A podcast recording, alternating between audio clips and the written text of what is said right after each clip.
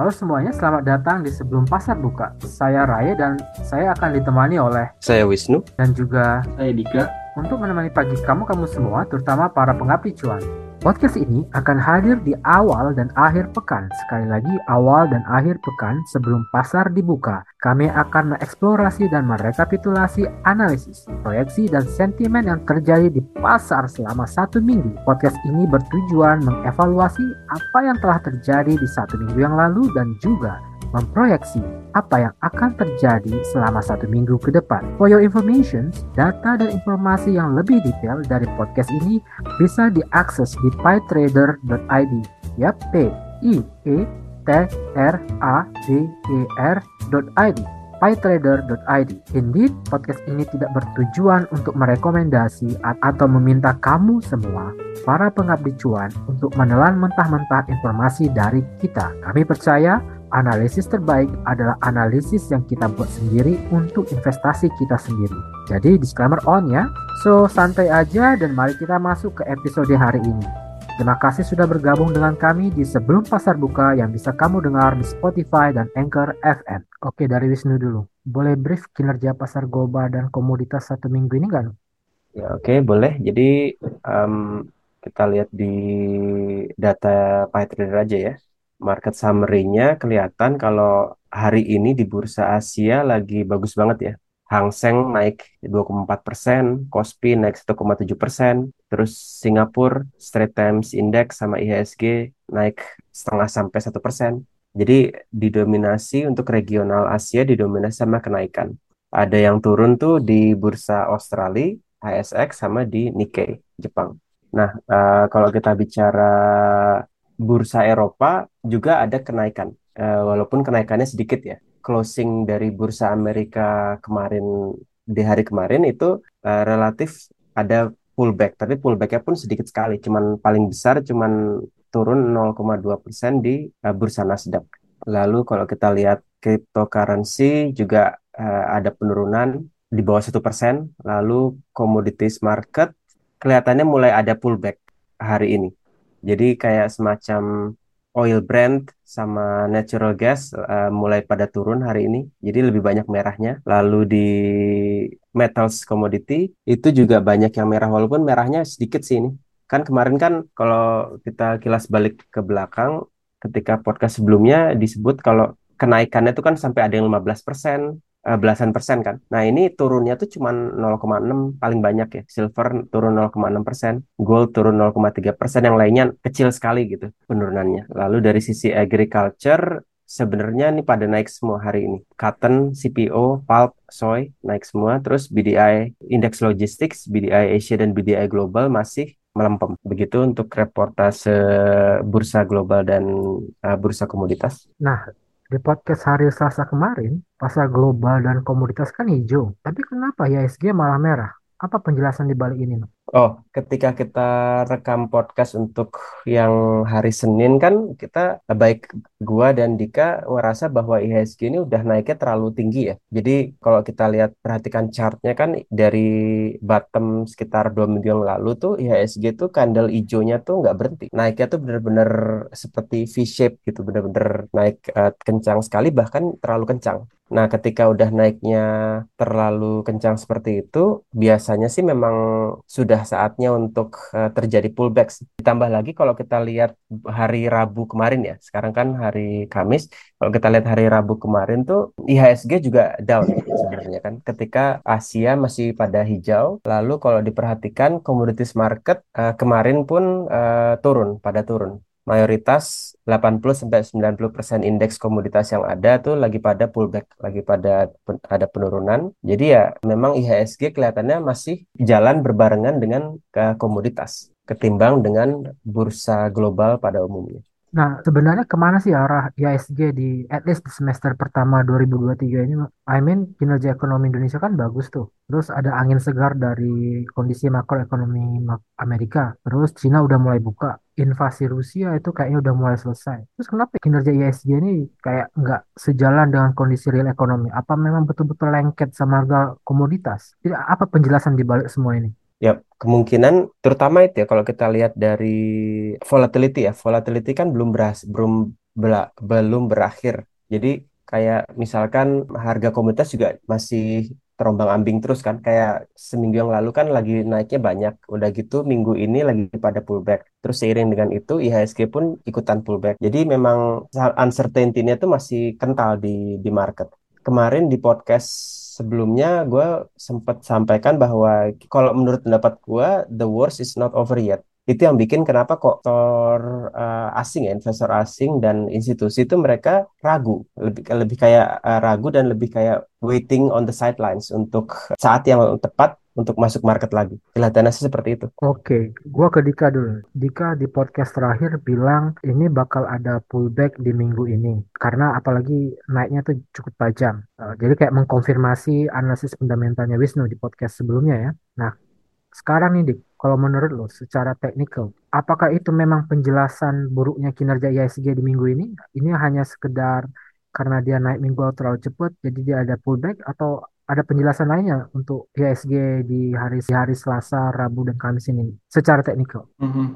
Jadi ini kan kalau gue lihat chartnya ya, sebenarnya kan IHSG itu sebenarnya kalau misalnya gue lihat dari channel downtrendnya tuh kan kebentuk dari September 2022 tuh channel downtrend yang terbentuk sampai sekarang. Nah kenaikan yang terjadi dari 12 Januari selain uh, itu kencang banget kan seperti yang tadi juga disampaikan Wisnu. Jadi tuh kenaikan yang terbentuk seminggu kemarin tuh untuk sampai hari terutama sampai hari Jumat kemarin tuh udah mepet banget sama resisten dari downtrend yang terbentuk sejak September 2022 itu loh Rai. Jadi selama tiga hari kemarin tuh dari hari apa nih? Dari hari Selasa, Rabu, Kamis tuh dia lagi menguji resisten channel downtrend yang terbentuk dari September 2022 itu sih. Jadi kalau misal, jadi ada dua resisten utama nih kalau misalnya untuk semua yang lagi ngarepin IHSG bakal jadi uh, super uptrend ya itu di channel down resisten dari downtrend yang terbentuk sejak September dan resisten sideway di 6900 sih. Kalau misalnya dua itu nggak bisa terbreak, maka akan ada ya kemungkinan ya IHSG bakal jadi sideway di range 6600 sampai 6900-an aja sih ke depannya sih Ray.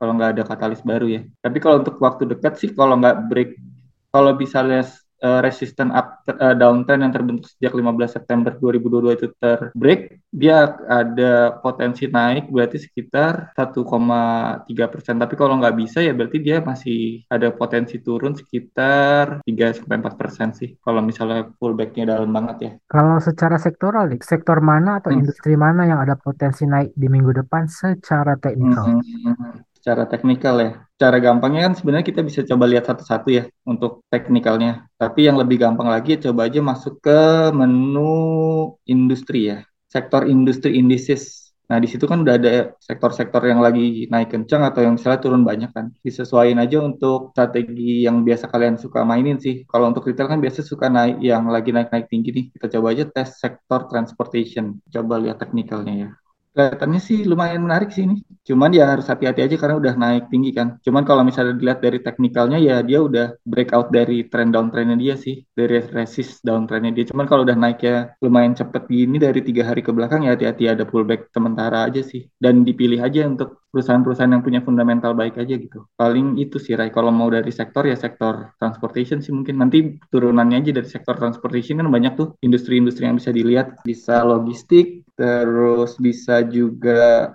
yang benar-benar transport, yang macam bird gitu. Itu bisa juga sih dilihat.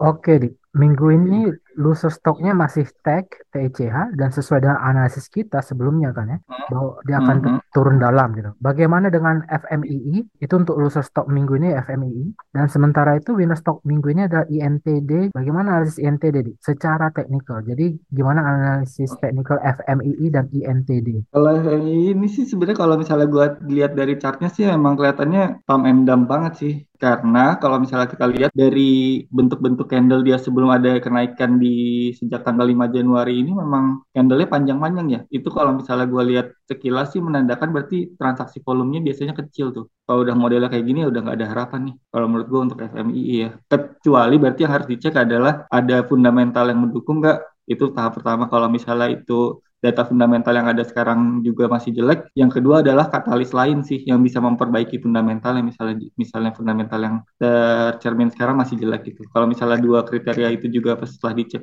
juga jelek, ya udah pasti ini saham-saham gak jelas sih. Untuk FMI itu satu lagi tadi INTD ya, juga sama sih kayaknya ya kelihatannya. Kalau kalau gue sih ngeliatnya indikasinya sama sih Rai. Kalau misalnya ini juga volumenya juga kayaknya nggak terlalu seberapa bagus ini untuk INTD.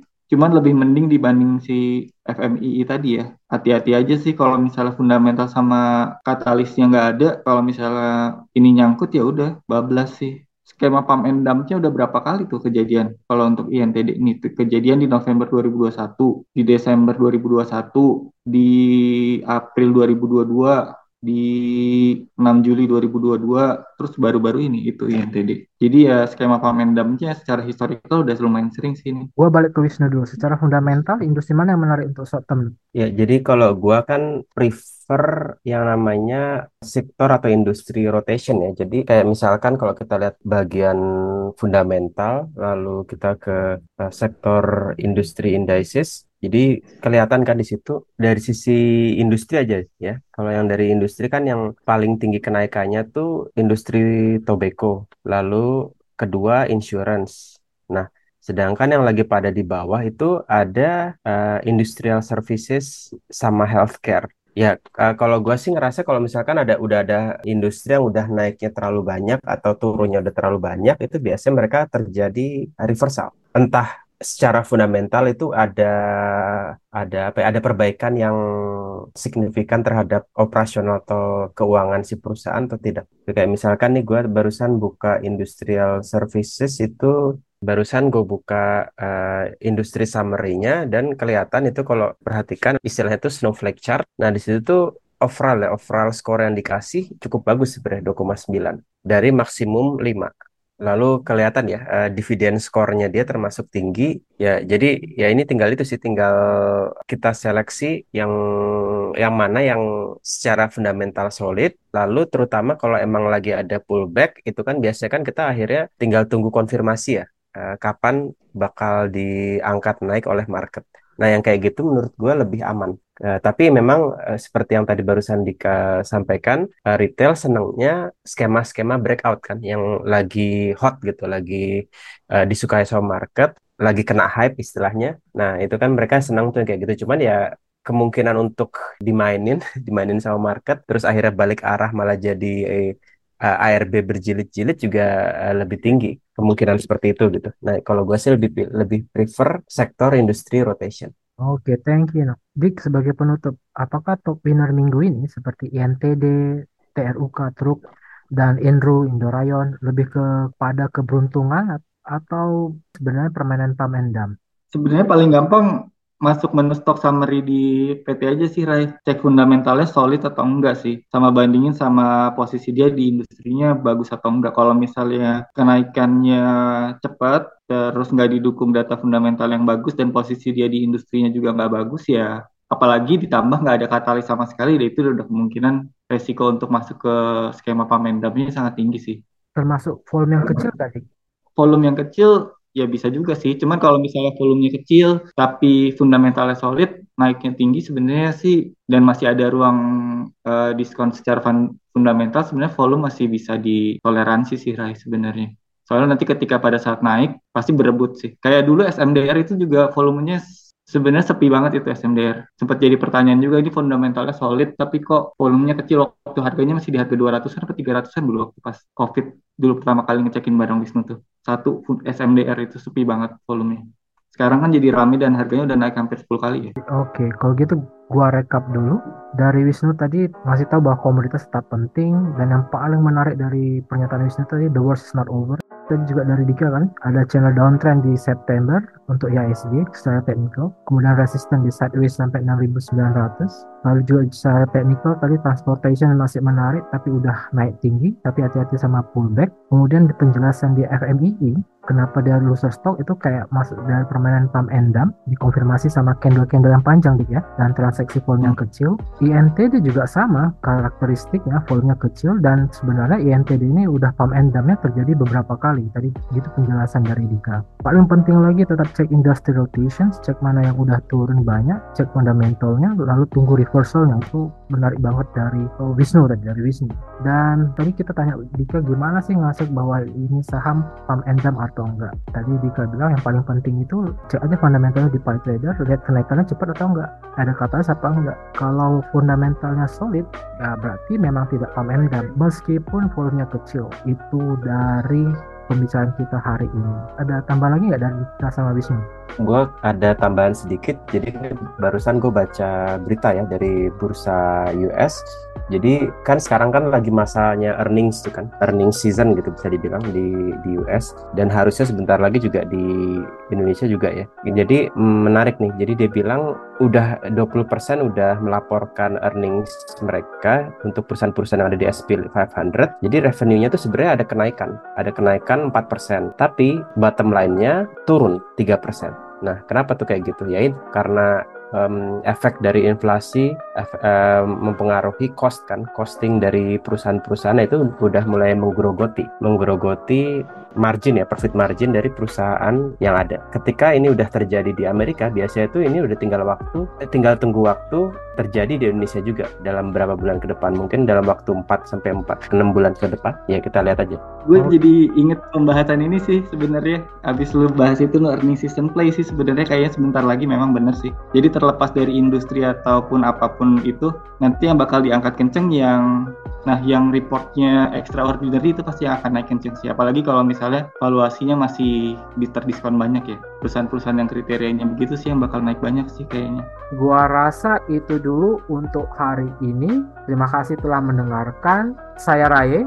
Saya Wisnu. Saya Dika. Kami tutup pasar kami dulu. Terima kasih. Sampai jumpa di sebelum pasar buka berikutnya.